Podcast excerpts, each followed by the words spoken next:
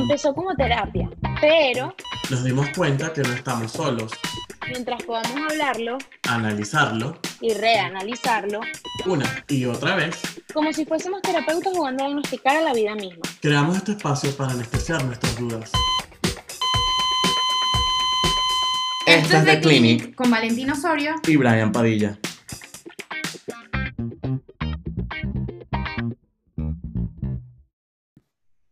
Bienvenidos a nuestro séptimo episodio eh, de esta primera temporada de The Clinic Podcast.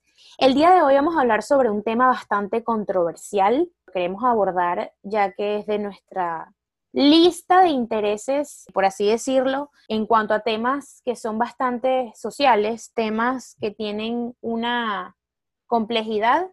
Y el capítulo de hoy se llama Extraña Obsesión y es basado en estos estigmas que tenemos por tener un cuerpo perfecto, por llegar a ese estándar que la sociedad dicta y, poder encajar, por así decirlo. Muchas veces personas crecen en una sociedad donde el, el ser saludable se refleja en tener un buen cuerpo, cuando no tiene nada que ver, cuando estar saludable es una cosa y tener una talla específica es otra. Lo importante es que en este tipo de temas mucha gente se ciega y no se da cuenta que tiene que apreciar su salud y después preguntarse de qué manera o en qué talla se siente cómoda.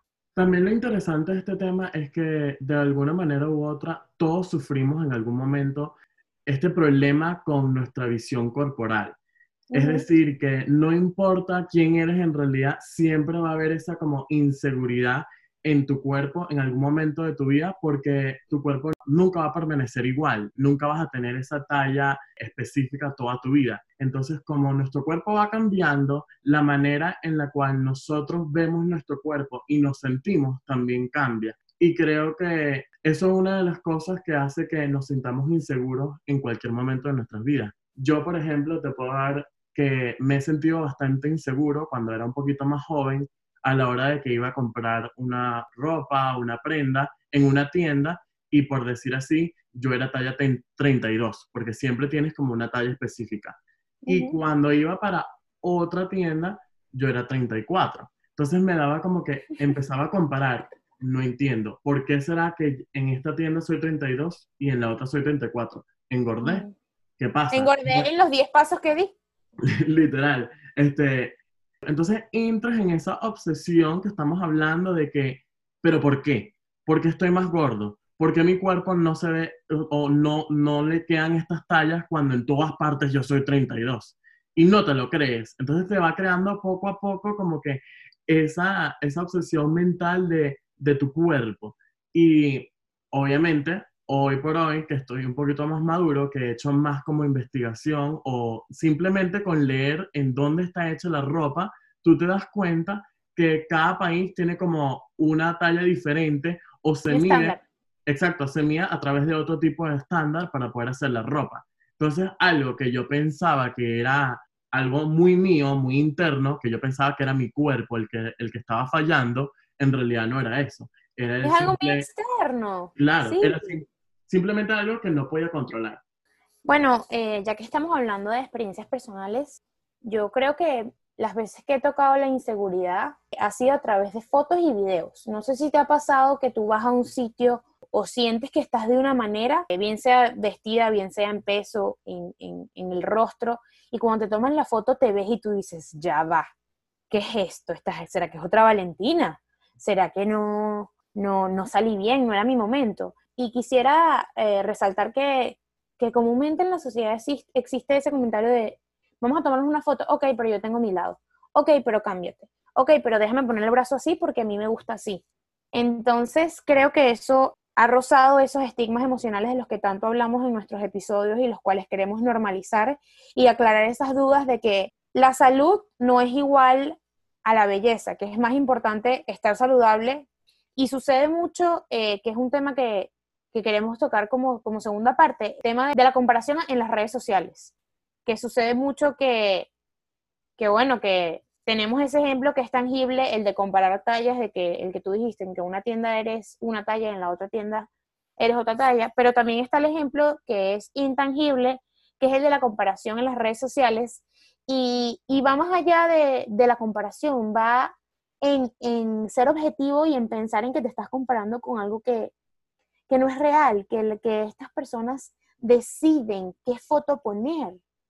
Y por el, por el sentido común, por, por la, no sé si la palabra es viveza, pero por elección propia, esas personas van a decidir su mejor, foto, claro. También yo creo que lo que pasa que es interesante con las redes sociales es que es un mundo muy visual. Entonces es evidente lo que estás diciendo. Nunca vas a montar una foto en la que sales mal porque no o te sientes o te sientes mal porque no vas a recibir los likes o, o no va a reflejar quién eres tú como persona. Entonces también eso hace que todo lo que veamos en, en, las redes sociales sea una versión magnificada de alguien. Entonces, como tú estás diciendo, comparamos basado en una referencia que es irreal, porque capaz esa foto que montó Valentina fue editada por Photoshop o le hizo un Facetune, entonces creas como que esa, ese objetivo, porque pues, capaz una persona ve tu foto y dice, yo quiero ser como tal persona, y se está basando de algo que, que es fabricado.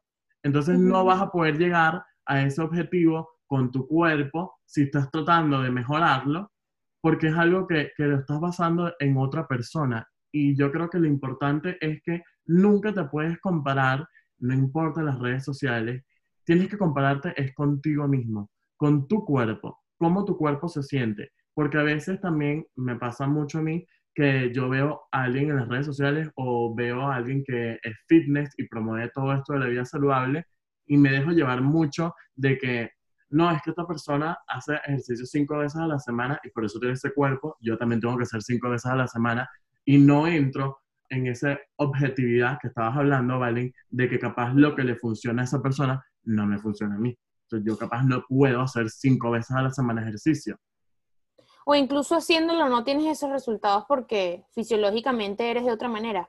También algo que habías conversado, Valen, antes de grabar el episodio, tú me habías comentado que cuando tú ves tus fotos de esa época de quinto año de grabación, que tú te sentías tan bien de manera física, tú me dijiste que en ese momento tú no te sentías que estabas en tu mejor momento corporal y que querías más, sentir tan identificado, porque a veces yo siento que capaz me veo súper bien, tengo el cuerpo ideal o nunca había estado así y en ese momento yo no me siento así, o sea, yo siento que puedo seguir, que puedo adelgazar más.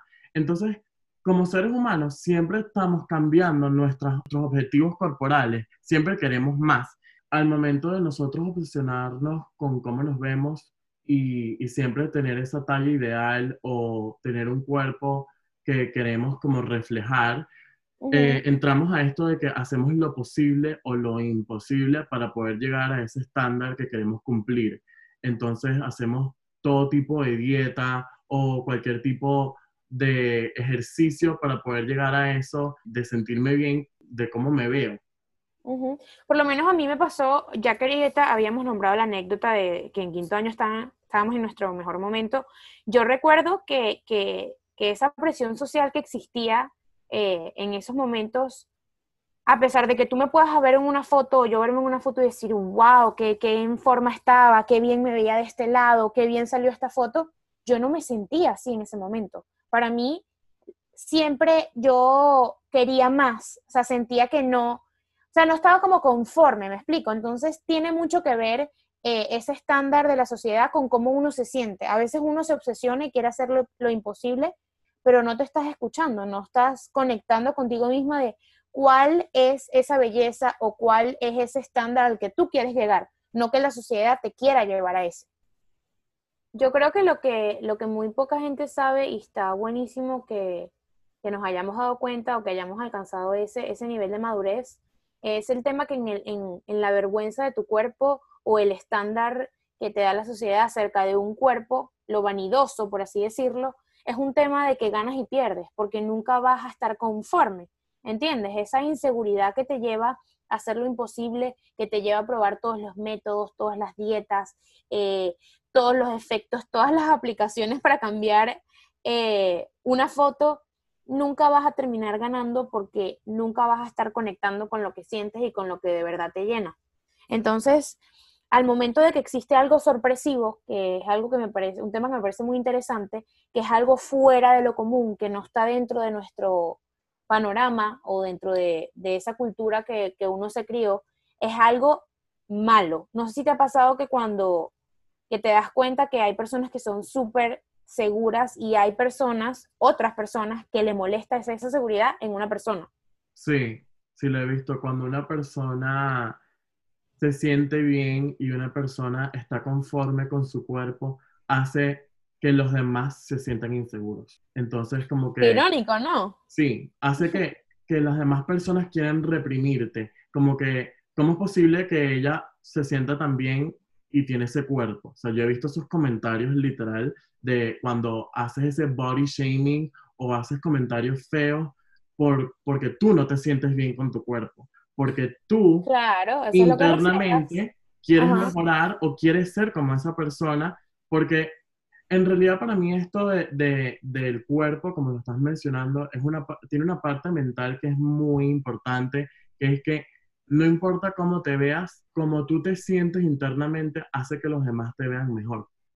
Básicamente, al tú generar estos comentarios negativos o al tú sentirte amenazada o amenazado, por así decirlo, por la seguridad de otra persona, a pesar de que no está dentro de tus estándares, eso hace que tú reflejes tus propias inseguridades, ¿me explico? Entonces yo creo que, existen estos comentarios que son como señales, o no sé si decir como imprudencias, que están normalizados por la sociedad.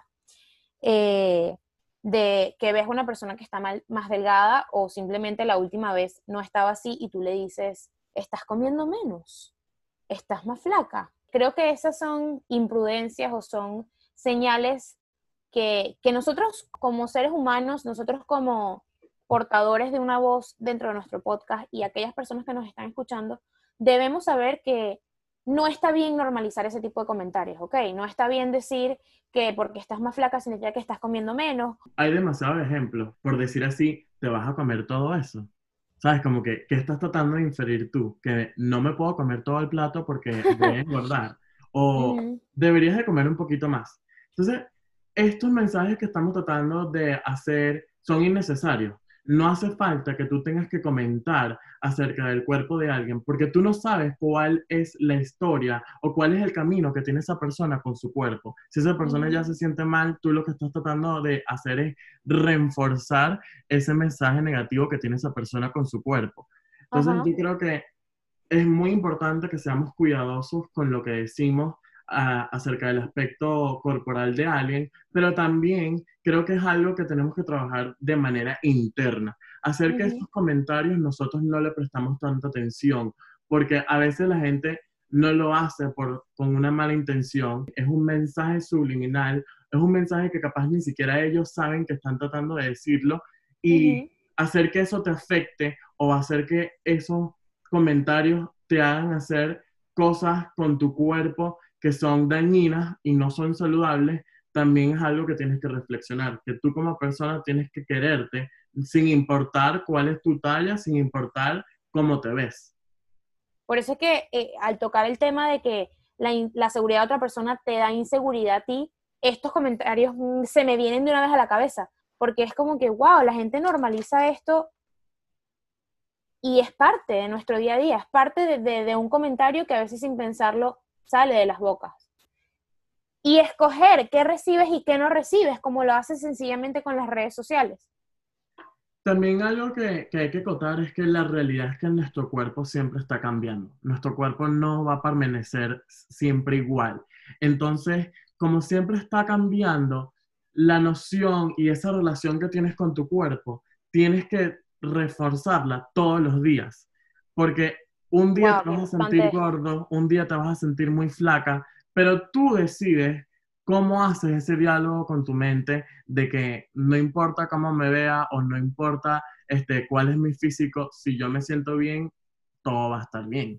Y creo que lo más importante y como conclusión a este capítulo eh, sería el, el hecho de aceptar tu cuerpo a través de la comunidad que tu mente te dicta, porque ahí está la clave, en conectarte, en saber que el estándar lo decides tú la talla la decides tú y todo eso viene aunado a la autoestima y a la realidad que tú proyectas, esa esencia que eres tú. En el momento que tú estás conectado, que tú estás seguro, proyectas eso en cualquier ámbito de tu vida. Terminamos esta terapia de hoy y estás listo para darte de alta. Te vas sin prescripción, pero con opinión. Donde te regalamos información y tú decides qué hacer con eso.